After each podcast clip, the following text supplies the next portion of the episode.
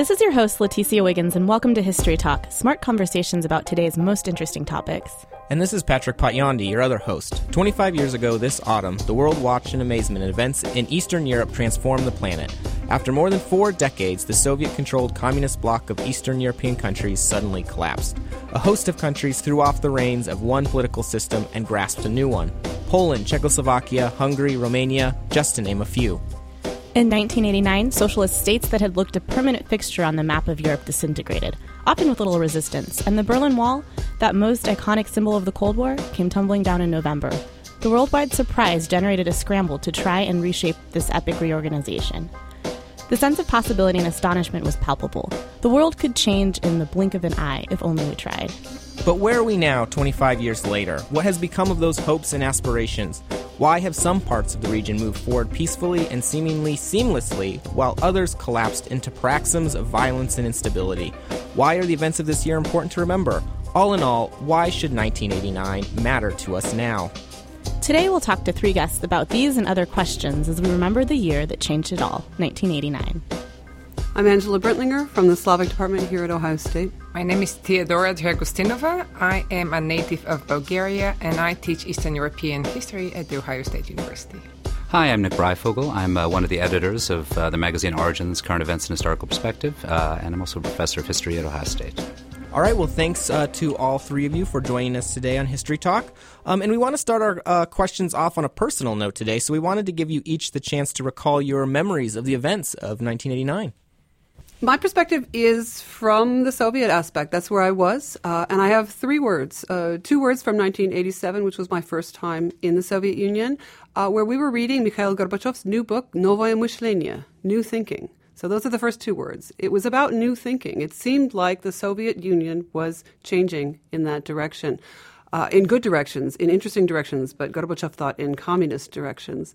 Uh, the, the third word I'll just share briefly uh, from 1989 when I was living in Moscow uh, was deficit. Everything was missing. There was a deficit of consumer goods, and we didn't see November 1989 coming, but it did look like things were going wrong in the Soviet system. For me, 1989 is a very personal experience. I was a junior in high school and I actually distinctly remember the day after school when we heard on the radio that the Bulgarian communist dictator had resigned. We knew that was a big deal because that had happened actually the day after the Berlin Wall fell. So it was a clear political change, and uh, that made many of us very hopeful. I went to school in a special school for gifted children. Uh, and um, many of my friends were hugely talented, people who uh, were very optimistic, very enthusiastic about the change. They thought that would bring good things to them and to their families. So they embraced the change. And I remember that for the last two years in high school, our teachers would just let us go. Tell us, go to the squares, go chant, go demonstrate, go participate in the rallies. So it was a very, really formative moment for me. Um, I mean, one, when you are 17, 18, you are full of hope, you're full of optimism, uh, you want to do your best. And uh, this coincided with this momentous historical change. So it was a very important moment for me personally. It's funny because for me, uh, it was also a very important moment personally, but from a completely different vantage. wasn't in Bulgaria, wasn't in a special school, uh, but I was uh, finishing up university, heading off to, to grad school uh, to study kind of Russian and Eastern European history. This is a place that I had traveled to uh, already several times, and I thought I had been studying, in some ways, you know, the enemy. I wanted to know a little bit about these people who uh, were standing uh, against us, that were part of this, uh, you know, on the other, on the wrong side, ultimately, in uh, in our view at that point of the uh, uh, of this great global divide, and and to watch the events of '89 was for me a kind of transformative moment where my sort of sense of how the world worked, uh, the possibilities for humans completely changed in front of me in the sense that, I mean, as Leticia said at the beginning, had the sense that things could change literally in the blink of an eye. And suddenly everything that had seemed permanent no longer was. And the astonishment, the wonder, the possibility, the sense that the, you know, the future could be better, uh, the sense that people could, in fact, take to the streets and the squares, change their lives, throw off a system of government that they didn't want, embrace new forms of, uh, of, uh, of economic practice, that everything's suddenly possible. And that sense of optimism, which I didn't always have, uh, has really stayed with me ever since. Uh, that that event was very formative in terms of how I think about what is possible uh, in uh, in the world. So it was an amazingly amazing moment. Amazing. And, and building upon these wonderful recollections you've all shared, let's set some groundwork here. And what happened in 1989 that was so important? In other words, what makes 1989 so important a year in European and global history? And Theodora, if we want to throw this to you first. So, 1989 showed the power of peaceful protest, and if you wish, the power of the crowd, the historical agency of the crowd, the ability of people to basically guide their own destinies and to determine their own futures. So, I mean, it was a hugely optimistic moment, and that is very important. We need to remember that optimistic moment. However, 1989 also showed the power or the, the sort of the ambiguity of unintended consequences, which as historians we always have to remember because after the optimism of these early months, much of the region was thrown into conflict. For some countries, 1989 brought success, brought new lives that ultimately made um, their countries better. I mean, relatively speaking. For others, not so much. Uh, uh, and I guess if I have to point to the sort of like two poster children of success and, well, ultimate, I mean, failure of the project, I mean, I would point perhaps to the Czech Republic, which has embraced the change so well, and to Yugoslavia, which disappeared as a result of these momentous changes. So, what ultimately happened is that we have different dynamics in different parts of the Eastern Bloc, and we really cannot treat the bloc as a bloc anymore. We have to pay attention to what happened in each individual country.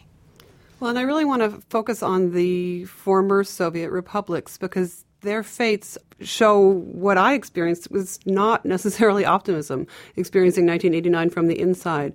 Um, I remember that uh, I was in Tbilisi in November for the holiday, the anniversary of the Bolshevik Revolution in 1988, and we were pulled out um, in fears that there would be demonstrations. And indeed, April 9th, 1989, there were serious demonstrations on formerly Lenin Square, now Freedom Square. Um, and there were people who were dying uh, not during peaceful demonstrations. it was the failure of the peaceful demonstration in many ways. And I guess I see a much more pessimistic side to the, that.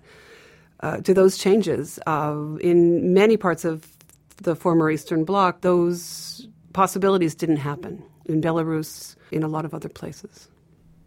You know, I, am glad you asked this question because I think it's really an important. I mean, there's lots of anniversaries that happen, and, and some we pay attention to, and some we don't. But it seems to me this is one that we should pay an enormous amount of uh, importance to, and I think in some ways for two reasons. The first is is because this is an event that really uh, speaks to, sheds lights on, helps us to understand a whole series of really important questions that that were with us then and are with us again uh, today. So questions like, you know, how, how, do you bring about a political transition? Uh, how do you change from one political system to another? I mean, you know, after our experience, uh, you know, in Iraq or Afghanistan or all these other places in the world, you know, this is a question that we're still grappling with, and and the the, the example of what happens in uh, in Eastern Europe, with its good and its bad, is is a really helpful one for us to think about the ways in which you know political changes uh, occur or uh, or don't uh, or don't occur. Um, you know, Theodore pointed out we see you know the importance of uh, of crowds and the possibility of people to make change.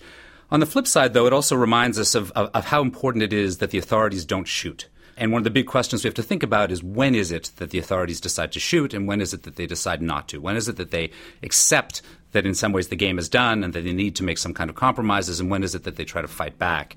And the fact that, that in 1989, for the most part, with the exception really of Romania, uh, the powers that be did not fight back, whether it was the, the Soviet kind of rulers uh, or uh, or any of the kind of local authorities. Uh, it strikes me as really uh, as as really important it, it, speaks to the big question of how you make how you make the transition, um, and uh, and particularly how you make the transition without violence. Uh, and what causes violence, and these sort of big questions. So, why does uh, Yugoslavia uh, break up into this this horrifying uh, waves of violence, while places like Czechoslovakia are able to split in what they call the velvet divorce? So, these large questions are really important. I think 1989 really helps us to think about those questions in uh, in, in important ways. I think it's also important uh, for us to pay attention to this uh, this anniversary because of what it mean, meant, uh, what it meant, and what it means for Europe, in the sense that uh, Europe had for decades existed in this kind of split format. and since 1989, we've, see a, we've seen a fundamental restructuring, redefinition of what Europe is and how it interacts uh, within itself or among itself and how it interacts with the rest of the world. Uh, and because Europe is so important uh, on a global stage, you know, we need to understand 89 to understand Europe to help us make sense of what's going on today. Um, and we'd really like to kind of push you all a little further here to explore what's happened since 1989 that we've been really touching on already. Um, and so, have those great expectations that much of the world had have those changes of 1989 been attained, in your opinion? And maybe if there's any kind of specific examples you can bring up here, um, feel free to do so. So, 1989 made it clear that political change is important. However, it also became clear almost immediately that politics is not everything. That even though we have political transformations, that may not be the most important thing for people for the people, for everyday people on the ground. So I started on an optimistic note, telling you about my experience going to the demonstrations and feeling the enthusiasm of political change for much of my junior year in high school. By my senior year in high school, the shock therapy policies had settled in. And what I remember is long lines waiting to stock on basic goods. What I remember that I was going to prom and my mom was scrambling to find a gown for me because there was nothing in the stores. And she wanted her daughter to have the best, but she was unable to deliver. And this is a woman who spent her life building, you know, the bright future of communism, who was very enthusiastic about the changes and who found herself scrambling to make the best out of this change. So political transformation is very important, but that's not all.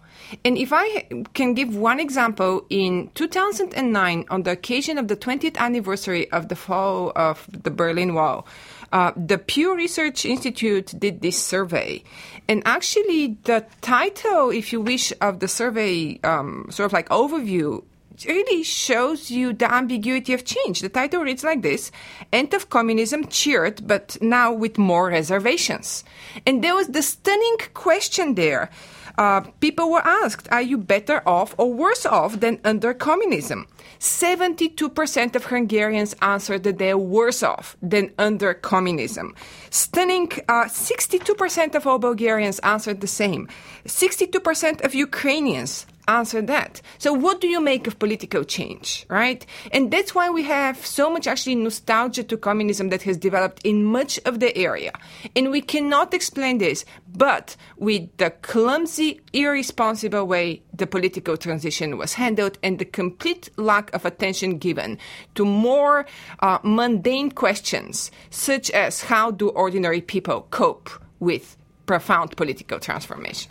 Well, and I think we we saw the Cold War as a political issue, but in many ways it was an economic issue. And I just want to say that what Theodora was just describing is what I'm talking about. This deficit, this what seemed to us in 1989 like this momentary glitch in the retail distribution uh, turned out to be a much more serious uh, and almost a, a metaphor for the entire political and economic system. That everything was in deficit, everything had been tied together economically, deliberately.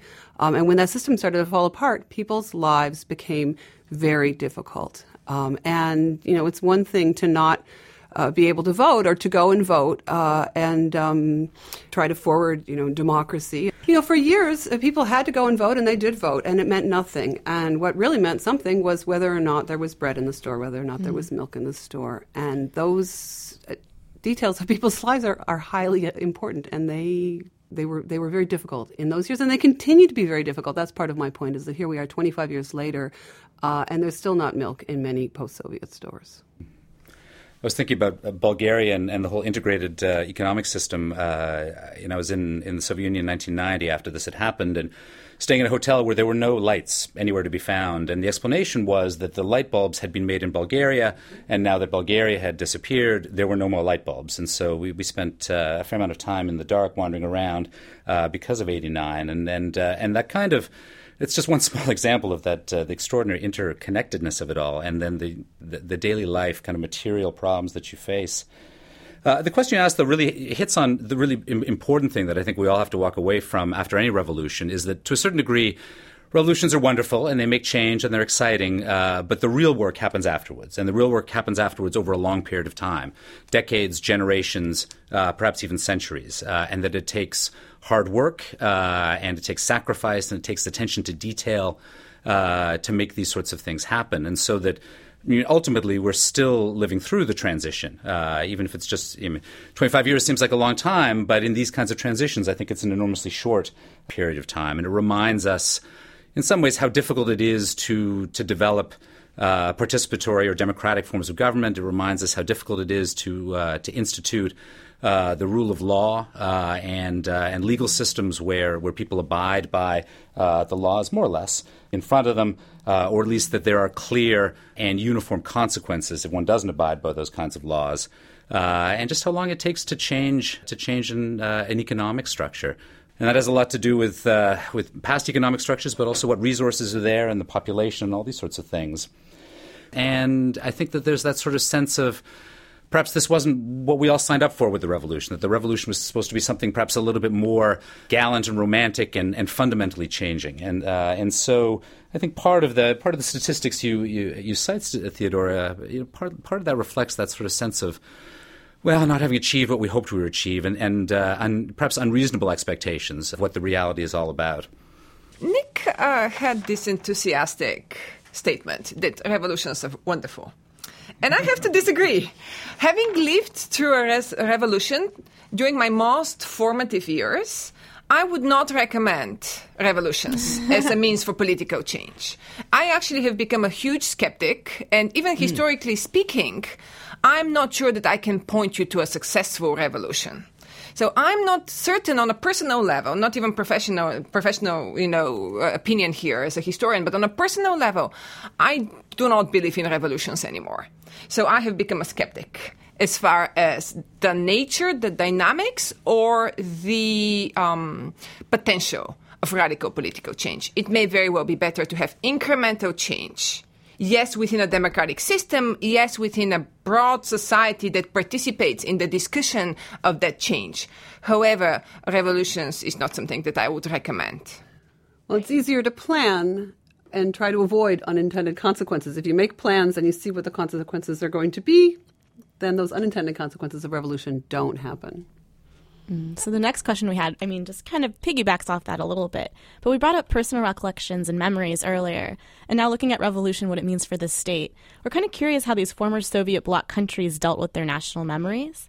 And it appears that Germany, for example, has confronted its history in several ways, such as the DDR Museum in Berlin. But what about other countries, and do they just let sleeping dogs lie and get on with the future?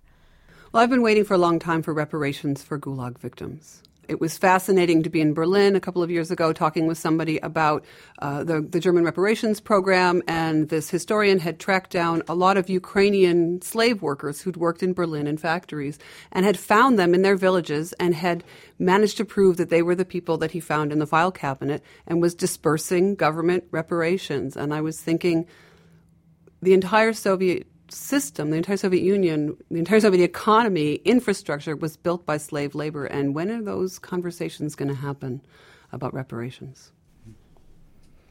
Well, it seems to me that uh, there's there's an important difference in terms of memory between those states that were in the Eastern Bloc, in the part of Eastern Europe, and those and those republics that were within the Soviet Union and that have now broken away, uh, in part because the the the events of '89 and after were not just a change of politics and economy, but were also kind of throwing off of uh, of, of, uh, of, the Russian yoke uh, or the Soviet yoke, uh, and uh, and so I think that you know so so that that sort of sense of freeing oneself and that sort of sense of the system was imposed upon us allows for a different sort of set of memories uh, in Central and Eastern Europe than what we see in the Soviet Union now. There are parts of the Soviet Union, like the Baltic states, Latvia, Lithuania, and Estonia, uh, in particular, but also uh, in the in the south with Georgia, Armenia, Azerbaijan, and other areas where they also feel this sort of sense that the Soviet system was imposed upon them, uh, and that they can make a break from that system in some ways a little bit more easily because they have this this sense that. Well, it wasn't us that did it per se, but it was from outside that was pushed upon us. Uh, but other parts of, of, of, the former Soviet Union, particularly the, the Russian Federation itself, they're caught in some ways holding the bag a great deal more uh, in uh, in this regard, and and so it strikes me that it's almost harder, you know, in, in, places like Russia to be able to deal with this because it's it, it was us, it was us who did this. Uh, in some ways, much like the uh, uh, you know Germans dealing with the Nazi past, you know, it, it, was them. You can't avoid it, and so it strikes me that it's partly that reason that we have the you know the differences in terms of the difficulties within Russia of dealing with the past and the way in which they haven't really dealt with it, uh, or at least the way they've dealt with it is perhaps not how I would have hoped they would have done, in the sense that to a certain degree they haven't broken with it. They've embraced a lot of aspects of it, particularly, I mean, Stalin still has some place, the Second World War and its great triumphs of the Soviet system, the cultural uh, accomplishments of the Soviet period.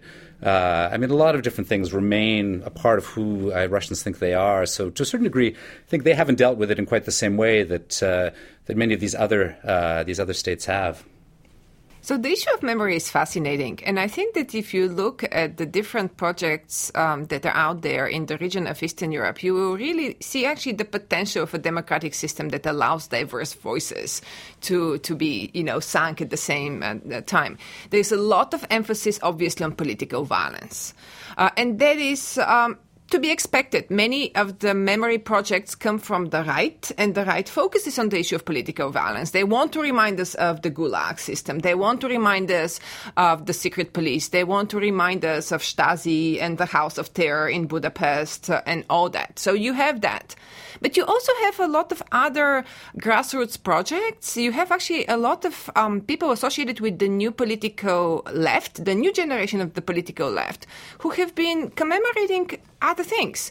There are uh, all sorts of like virtual museums of socialism that really show that, you know, I mean, there are aspects of the socialist system that uh, were quite uh, well developed uh, under state socialism. Uh, things such as, you know, the welfare system, education, the arts and culture, they all thrived uh, under state socialism. And we need to remember, if we're going to remember political violence, we have to remember the other side of the system as well. So it's there's a lot of ambiguity there. What should be remembered, and then you also have in certain cases uh, things such as well in Bulgaria, in Sofia, in downtown Sofia, you still have the monument of the Soviet army standing uh, in in the cen- in the city center, one of the few, but it's there. Yet what happens is that every time there's political tension, there's political protest young artists go and you know they draw their graffiti on the monument uh, with the Ukraine crisis. They colored the figures of the Soviet Liberating Army in the colors of the Ukrainian national flag.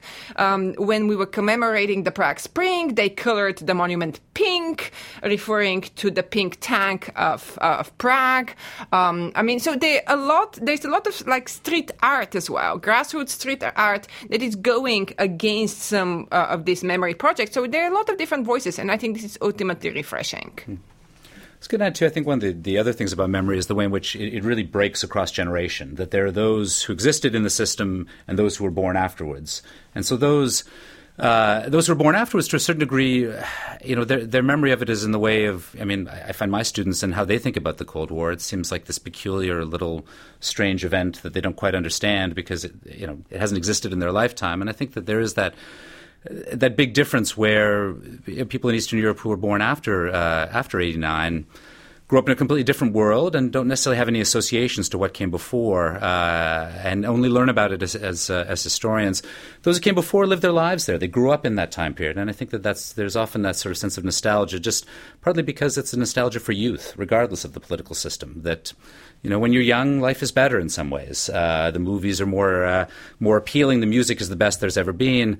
Uh, you know, the air is fresher, and uh, regardless of the political system you're in, that that, that sort of the, the nostalgia for youth is quite strong. Um, and so that, that I think there's also that generational difference as well. The only thing I would add to that is that if we think about 1989 as in some ways the last battle of World War II, and I think there's a there's a good reason to think of it that way.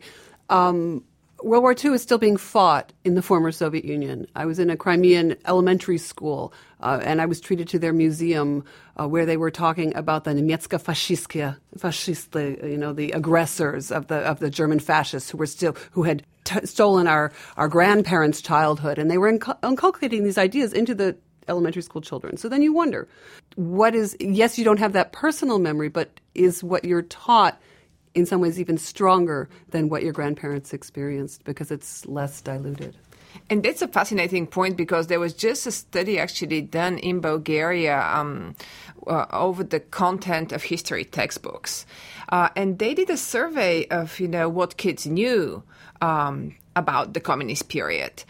And um, it's not even, even funny, but I will still give you an example that sort of like shows you how shockingly misinformed the new generation is. Because basically in Bulgaria, the history of communism is not in the textbooks yet. It's too politically sensitive, so kids don't study the history of communism. So uh, they asked high school students what they associate the term gulag with. Stunning 17% answered that that was an internet search engine. there we go. Like Google, like Yahoo, sounds Exactly. like it. absolutely. Gulag.com, huh? Gulag.com. The new internet startup. um, so, famously or infamously, um, few saw these events coming. And so, in retrospect, have we learned better how to look for signs of radical political change, especially given recently the events, to take an example, in Hong Kong? And in that same vein, what should we take away from the year 1989 in today's world as we uh, wrap up here with our final question? Nobody saw it coming, and I don't think we've learned anything. We still don't see things coming, right? The CIA chief famously in, in Berlin didn't know that the wall was coming down, and the CIA has not been predicting what, the things that have been happening lately either. I don't think. I mean, I think it's refreshing not to always know when change is coming. Right, I mean, right. everyone needs a little bit surprise uh, in their lives, and you know, uh, it's good when you wake up in the morning and you see that you know a popular movement has developed overnight. Uh, there's something to be said about it. We all need a charge once in a while. I mean, yes, I agree. Hopefully, no one is going to shoot at anyone in these processes. That has to be the most important thing, uh, which is one of the good lessons of 1989. Uh, but I mean, I don't know that we can or that we should predict anything because, as a historian, I think that just unintended consequences is something that is so important that no one can possibly pin down. I agree, Angela, that uh, I, I don't think we've learned very much. Uh, we don't necessarily see things coming, but that's also the case that I think it's hard to. I mean, Oh, uh, you know, absolutely. that, I'm not- I'm not blaming yeah. anyone. Well, no, I like to blame some people, but uh, uh, and so I, I'm not sure what we've learned, but I do. I mean, in the sense of being able to predict when things are about to happen. Uh, but it is what it, what what 1989 teaches us is that there are there are ways that we can think about these kinds of events as they're going on, in the sense that you know we need to be thinking about. Uh, you know, what are the crowds doing, and will the will the people in power respond, and how will they respond, uh, with violence or not? Uh, and so, when we look at you know the Arab Spring or uh, you know what happened in uh, in Ukraine, the Spring and the Maidan, and this sort of thing, those are the questions. You know, what is bringing people to the street, and how you know, and, and what is the response of the uh, of uh, of the of the people in power, and that those two factors are really going to help us to understand the direction of movements.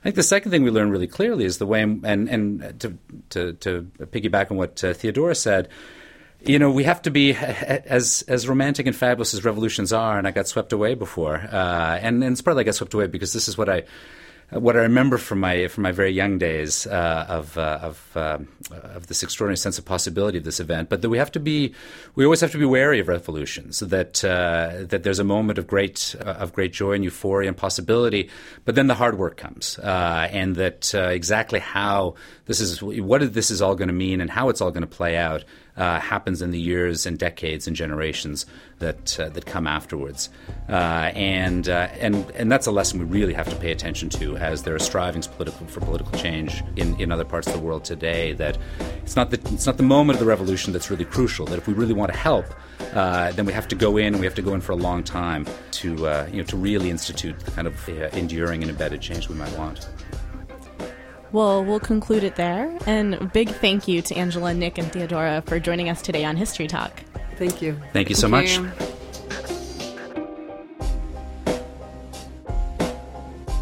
This edition of the Origins Podcast History Talk was brought to you by the Public History Initiative and the Goldberg Center in the History Department at The Ohio State University. Our main editors are Steven Conn and Nicholas Breyfogle. Our executive producer is David Staley. Our audio and technical advisor is Paul Koheimer. Our audio producers and hosts are Patrick Potyondy and Leticia Wiggins. You can find our podcasts and more at our website origins.osu.edu, on iTunes, and on SoundCloud. And as always, you can find us on Twitter, Facebook, and Tumblr. Thank you for listening.